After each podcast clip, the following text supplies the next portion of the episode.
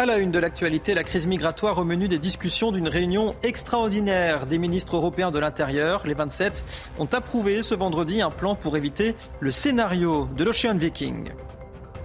Nous consacrerons une large partie de notre édition de la nuit à la journée internationale pour l'élimination de la violence contre les femmes. Des dizaines de milliers de personnes ont manifesté partout dans le monde. Tonins a rendu hommage à Vanessa ce vendredi. Une messe et une marche blanche étaient organisées.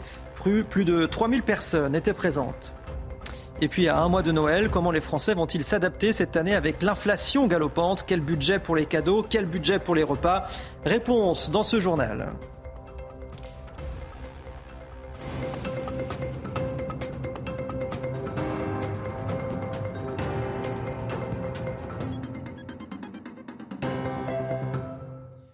Bonsoir à tous, soyez les bienvenus dans votre édition de la nuit. Réunion extraordinaire donc des ministres européens de l'Intérieur à Bruxelles ce vendredi. La crise migratoire était au menu des discussions et notamment un meilleur accueil, une meilleure répartition des migrants arrivant sur le sol européen. Florian Tardif était sur place. Le principal enjeu de cette réunion qui s'est tenue ce vendredi à Bruxelles entre les ministres de l'Intérieur de l'Union européenne était de faire respecter l'accord qui a été signé il y a peu entre les États sur la relocalisation des migrants. Concrètement, ce sont les pays d'arrivée, principalement les pays du Sud, qui doivent accueillir, puis enregistrer les demandes et ensuite il y a une répartition des réfugiés entre les États membres. Tout cela n'étant pas respecté, Gérald Darmanin a affirmé, selon nos informations, durant cette réunion que la France n'accueillera plus aucun migrant arrivé dans l'un de ces pays qui ne respecte pas cet accord. Comprenez que c'était l'Italie qui était visée très clairement ici par le ministre de l'Intérieur, l'Italie qui, durant cette réunion, toujours selon nos informations, s'est montrée ouverte sur une meilleure coopération entre les États sur cette question en demandant un code de conduite pour les ONG dont la responsabilité est régulièrement pointée du doigt. Le ministre de l'Intérieur français qui a invité son homologue italien à venir prochainement à Paris avant la mi-décembre précisément afin de poursuivre ces discussions. Comprenez que nous avons assisté ce vendredi à un léger réchauffement des relations diplomatiques entre Paris et Rome. De son côté, Elisabeth Borne était à Berlin ce vendredi, rencontre avec le chancelier allemand Olaf Scholz, une visite pour réchauffer les relations entre les deux pays et justement un accord de solidarité énergétique a été signé entre Paris et Berlin. Lors d'une conférence de presse commune avec Olaf Scholz, Elisabeth Borne a par ailleurs répété le soutien de la France à l'Ukraine. Écoutez. Depuis le premier jour de cette guerre brutale, nos deux pays ont apporté un soutien indéfectible à l'Ukraine. Nous avons agi dans bon nombre de domaines, militaires, diplomatiques, économiques, humanitaires, judiciaires. Nous avons œuvré à une réaction européenne forte et commune. Nous sommes, Monsieur le Chancelier, pleinement alignés. Nous continuerons à le faire. Nous soutiendrons l'Ukraine jusqu'au bout de ce conflit. Et nous disons aux Ukrainiens que nous sommes également à leur côté pour l'après. Justement, en Ukraine, les bombardements russes continuent, notamment à Kherson, des frappes qui ont provoqué la mort de 15 civils. 35 personnes ont été blessées, selon une responsable de la ville. Plusieurs maisons et plusieurs immeubles ont également été endommagés. Vladimir Poutine, lui, a rencontré des mères de soldats russes ce vendredi. S'il a dit partager leur douleur, il a néanmoins précisé qu'il atteindrait ses objectifs. Vous voyez les précisions avec Harold Iman. Le président Vladimir Poutine a convié une douzaine de mères de soldats récemment mobilisés au Kremlin. Nous devons atteindre nos objectifs et nous les atteindrons, a-t-il dit. Il a parlé de la justesse de sa cause, mais sur les réseaux sociaux russes, c'est l'indignation des mères qui prévaut. Traditionnellement, la voix des mères des soldats est très respectée en Russie.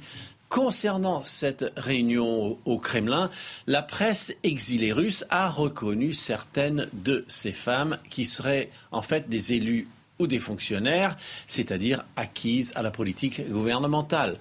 L'une d'entre elles a quand même osé dire que son fils manquait d'équipements divers. Mais personne n'a soulevé la question des nouvelles recrues jetées dans la bataille sans préparation sérieuse. Ce vendredi 25 novembre marquait la journée internationale pour l'élimination de la violence contre les femmes. Des dizaines de milliers de personnes ont défilé partout dans le monde ce vendredi. Vous le voyez sur ces images, notamment à Athènes, à Istanbul ou encore à Mexico. Manifestation à Madrid également. L'Espagne qui d'ailleurs fait figure d'exemple dans la lutte contre les violences faites aux femmes. Une loi votée en 2004 a permis de faire baisser drastiquement le nombre de victimes. Voyez les précisions de notre correspondant à Barcelone, Frédéric Traini. C'est en 1997 que tout démarre en Espagne avec le meurtre horrible d'Ana Orantes, cette femme de 60 ans brûlée vive par son ex-mari, un assassinat qui avait commotionné tout le pays. Et 7 ans plus tard, en 2004, l'Espagne vote une loi la plus protectrice au monde selon l'ONU, qui a permis notamment d'abaisser de 25% le nombre des agressions en 18 ans. À noter que ce texte touche à peu près tous les aspects éducatifs, préventifs et d'accompagnement aux victimes, que les aspects législatifs ou d'organisation de la justice. À Madrid, ce sont 400 policiers qui sont mobilisés 24 heures sur 24 en cas d'alerte et qui ne se dédient uniquement qu'aux violences faites aux femmes, tandis que plus de 100 tribunaux espagnols sont spécialisés dans ces violences machistes. À noter aussi qu'en 2017, l'Espagne a voté un budget de plus d'1 milliard d'euros étalé sur 5 ans pour renforcer encore ces mesures de lutte contre les violences faites aux femmes. À titre de comparaison, les juges espagnols ont prononcé quelques 25 000 ordonnances d'éloignement, de protection, tandis que la France n'en est qu'à 3 000. Et parallèlement, on peut noter qu'il n'y a que 50 victimes par an depuis plusieurs années en Espagne, contre le double ou le triple pour la France.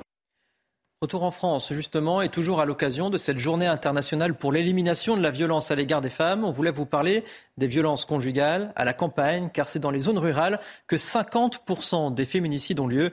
Voyez ce portrait croisé, signé Barbara Durand. Seule dans sa maison d'Aiguillon, commune de 4500 habitants du Lot-et-Garonne, Marie tente de se reconstruire. Après 9 dépôts de plainte, des années de coups et de violences psychologiques, son ancien compagnon est aujourd'hui incarcéré, chose à laquelle elle ne croyait plus. On n'est pas entendu, ni écouté, ni soutenu. Sur mon scanner, j'ai quasiment mon corps entier avec des fissures et des fractures.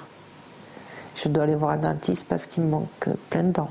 Dans le même département, Katia a également subi des violences psychologiques pendant près de 8 ans. Elle habitait dans une maison, entourée par les proches de son conjoint. Venue d'Algérie pour le rejoindre, son isolement a créé une emprise très difficile à briser. Dans une petite ville, c'est-à-dire il n'y a personne, il n'y a pas de famille, il n'y a pas beaucoup de connaissances, on supporte et on dit rien à personne.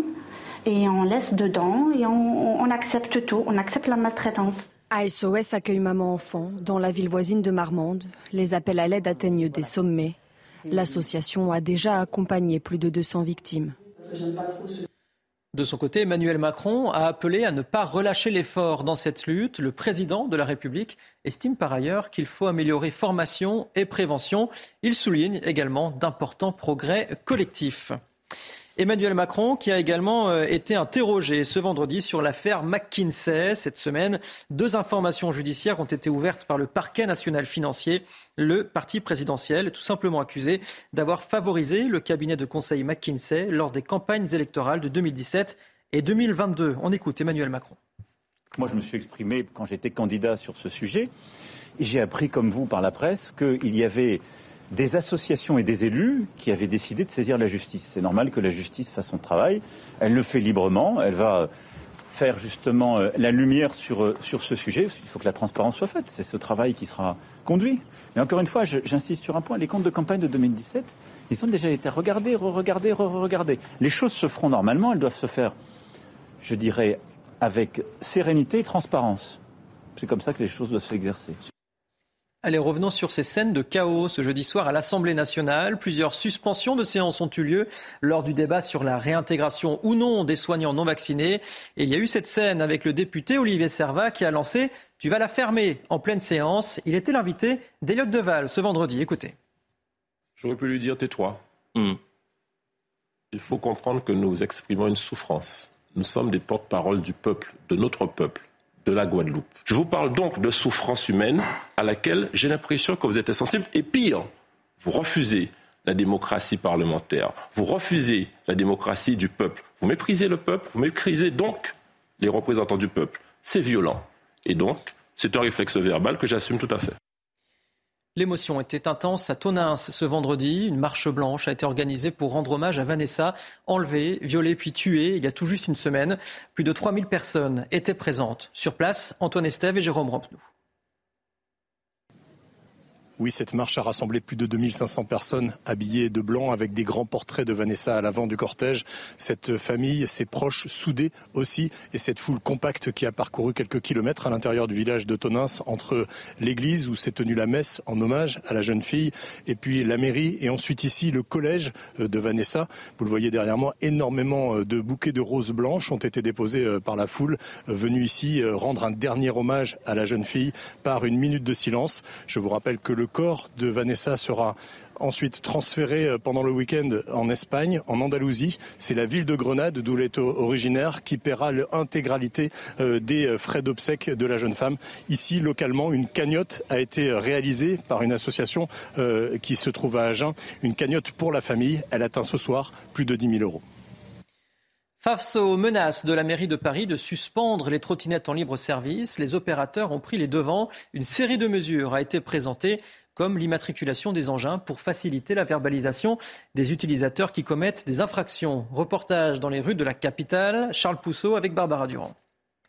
Ce genre de comportement, bientôt plus facile à verbaliser. Dès la semaine prochaine, toutes les trottinettes électriques en libre-service à Paris seront immatriculées. Les utilisateurs devront également scanner leur carte d'identité pour utiliser ce moyen de transport. Deux mesures qui divisent.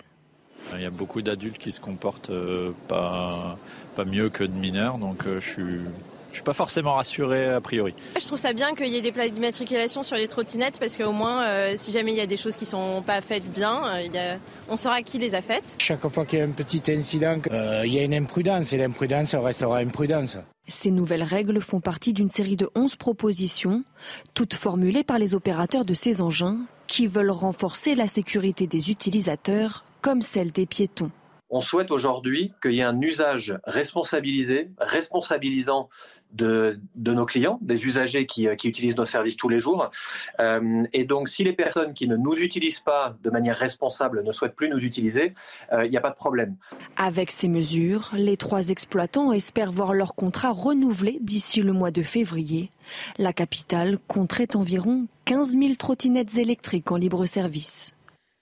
Sommes-nous face à une 9e vague de Covid ? Les cas de contamination au Covid-19 sont à nouveau en hausse en France. Plus de 49 000 nouveaux cas ont été détectés. Pourtant, les professionnels de santé ne sont pas alarmistes. Les explications avec Yael Benhamou. En une semaine, le nombre de personnes positives au Covid a augmenté de 41% d'après Santé publique France. Alors on a un petit peu plus de demandes de tests cette semaine comparé à la semaine dernière. Et après on sent aussi frémir un petit peu plus de messages d'alerte et de dispensation d'autotests, et essentiellement pour des parents, avec des cas un peu plus nombreux dans les écoles. Le pharmacien se veut toutefois rassurant. Cette forte augmentation des cas positifs est liée à l'hiver. Un avis partagé par cet épidémiologiste. La fin de l'été, tout allait bien et les gens ont arrêté de se tester. Et puis là maintenant, il y a les pathologies respiratoires hivernales qui arrivent et les occasions de tests sont plus fréquentes. Un virus plus virulent l'hiver, puisque l'on passe plus de temps en intérieur. Il faut désormais s'habituer à vivre avec. C'est une maladie qui s'installe dans le paysage des maladies infectieuses respiratoires, comme la grippe, comme d'autres maladies respiratoires virales. La seule crainte des épidémiologistes, les formes graves qui peuvent apparaître avec l'arrivée des nouveaux variants. On continue avec les chiffres du chômage en France et le nombre de demandeurs d'emploi en très légère baisse, moins 1 point en octobre, c'est-à-dire 30 500 personnes en moins par rapport au mois de septembre. Et sur un an, la baisse en catégorie A est de 9,6% selon les chiffres du ministère du Travail. Nous sommes désormais à un mois des fêtes de Noël, mais cette année, l'inflation devrait largement impacter le budget des Français. Comment vont-ils s'adapter ? On voit cela avec Aminata Dem.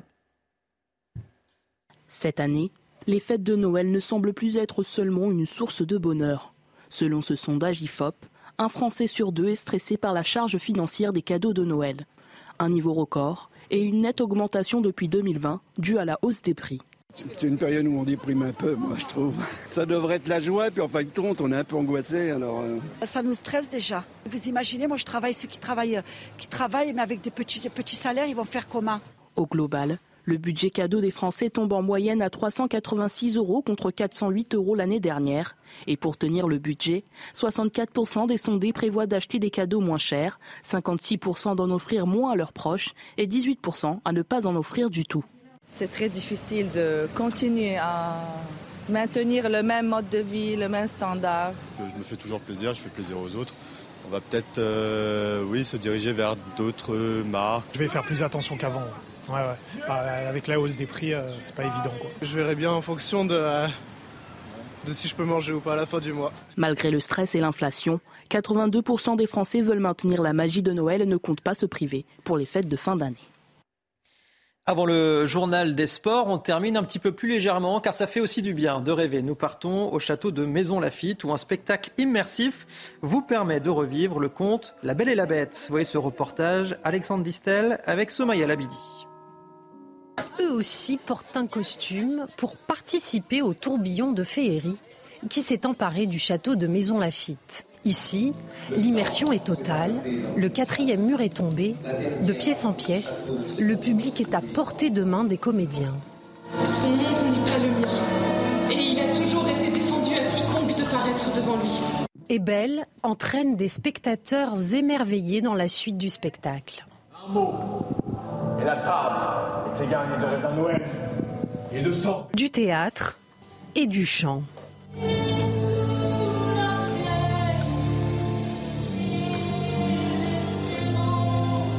D'habitude, on regarde juste, mais ça faisait plaisir. Alors, tu préfères quoi, le dessin animé ou le spectacle? Le spectacle. Ah, pourquoi? Parce qu'on a l'impression d'être dedans. Une expérience magique à vivre jusqu'au 18 décembre de 9h à minuit, grâce aux 500 acteurs et figurants qui donnent vie à ce conte de Noël. Allez, les sports tout de suite avec la Coupe du Monde, bien évidemment, et notamment l'équipe de France qui affronte le Danemark ce samedi à 17h. Et on commence avec les résultats de ce groupe B, avec l'affiche justement de ce groupe, l'Angleterre face aux États-Unis. Match nul, 0-0. Les deux équipes n'ont pas réussi à se départager, malgré, vous le voyez, cette superbe frappe contre la barre de l'Américain Christian Pulisic. Les Anglais restent tout de même premiers du groupe, un point devant l'Iran. Et justement, vous allez le voir, les Iraniens qui se sont imposés un petit peu plus tôt face au Pays de Galles, 2-0, débutent en toute fin de match à la 98e et à la 101e minute, signé Chechmi et Rezaian. Mardi à 20h, les Américains joueront leur qualification face à l'Iran. Justement, les Anglais, eux, défieront le Pays de Galles dans ce groupe où toutes les équipes peuvent encore se qualifier.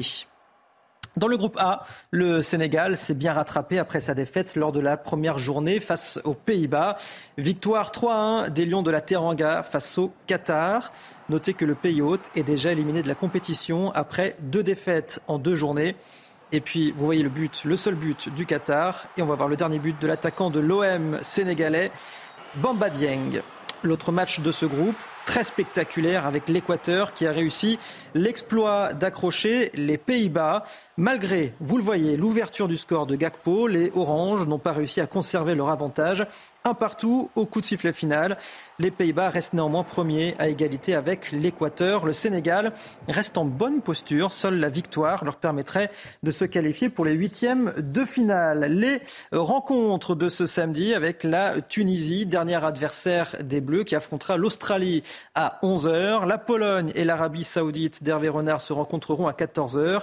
À 17h, vous le savez, France, Danemark. Et la journée se terminera à 20h avec l'Argentine qui devra impérativement gagner face au Mexique si l'Argentine veut rester dans la compétition. L'équipe de France, justement, qui affronte, vous le savez, on le répète, le Danemark à 17h ce samedi. Une victoire assurerait d'ores et déjà la qualification en 8e de finale. Mais le Danemark, eh bien, c'est un adversaire que les Bleus connaissent plutôt bien. Les Français restent sur 2 défaites face aux Danois. À quoi faut-il s'attendre? On voit cela avec Sylvain Michel. S'il y en a bien un qui se méfie du Danemark, c'est Didier Deschamps. Je l'ai dit plusieurs fois qu'elle était sous-cotée par rapport à sa valeur réelle. Et pour cause, les Français restent sur 2 défaites face aux Danois en Ligue des Nations, mais pas de quoi affoler le sélectionneur. la situation des deux équipes n'est pas forcément la même pour demain, mais il y aura une analyse et évidemment tout ce qu'il y a eu avant sert. Ça situe un petit peu le niveau du Danemark, qui est une équipe très compétitive et qui est capable de challenger les meilleurs. On les a joués entre juin et septembre. Et elle nous a fait des misères, beaucoup de misères. De là à parler de revanche, on n'a pas besoin de motivation supplémentaire à ce stade de la compétition. On a bien conscience de l'importance du match de demain. Qu'importe donc que ce soit face au Danemark, une victoire ce samedi et les Bleus seront en 8e de finale. Allez, restez bien avec nous sur CNews. Dans un instant, nous reviendrons sur cette réunion extraordinaire des ministres européens de l'Intérieur à Bruxelles ce vendredi. La crise migratoire était au menu des discussions et notamment un meilleur accueil, une meilleure répartition des migrants arrivant sur le sol européen. Retrouvez tous nos programmes et plus sur cnews.fr.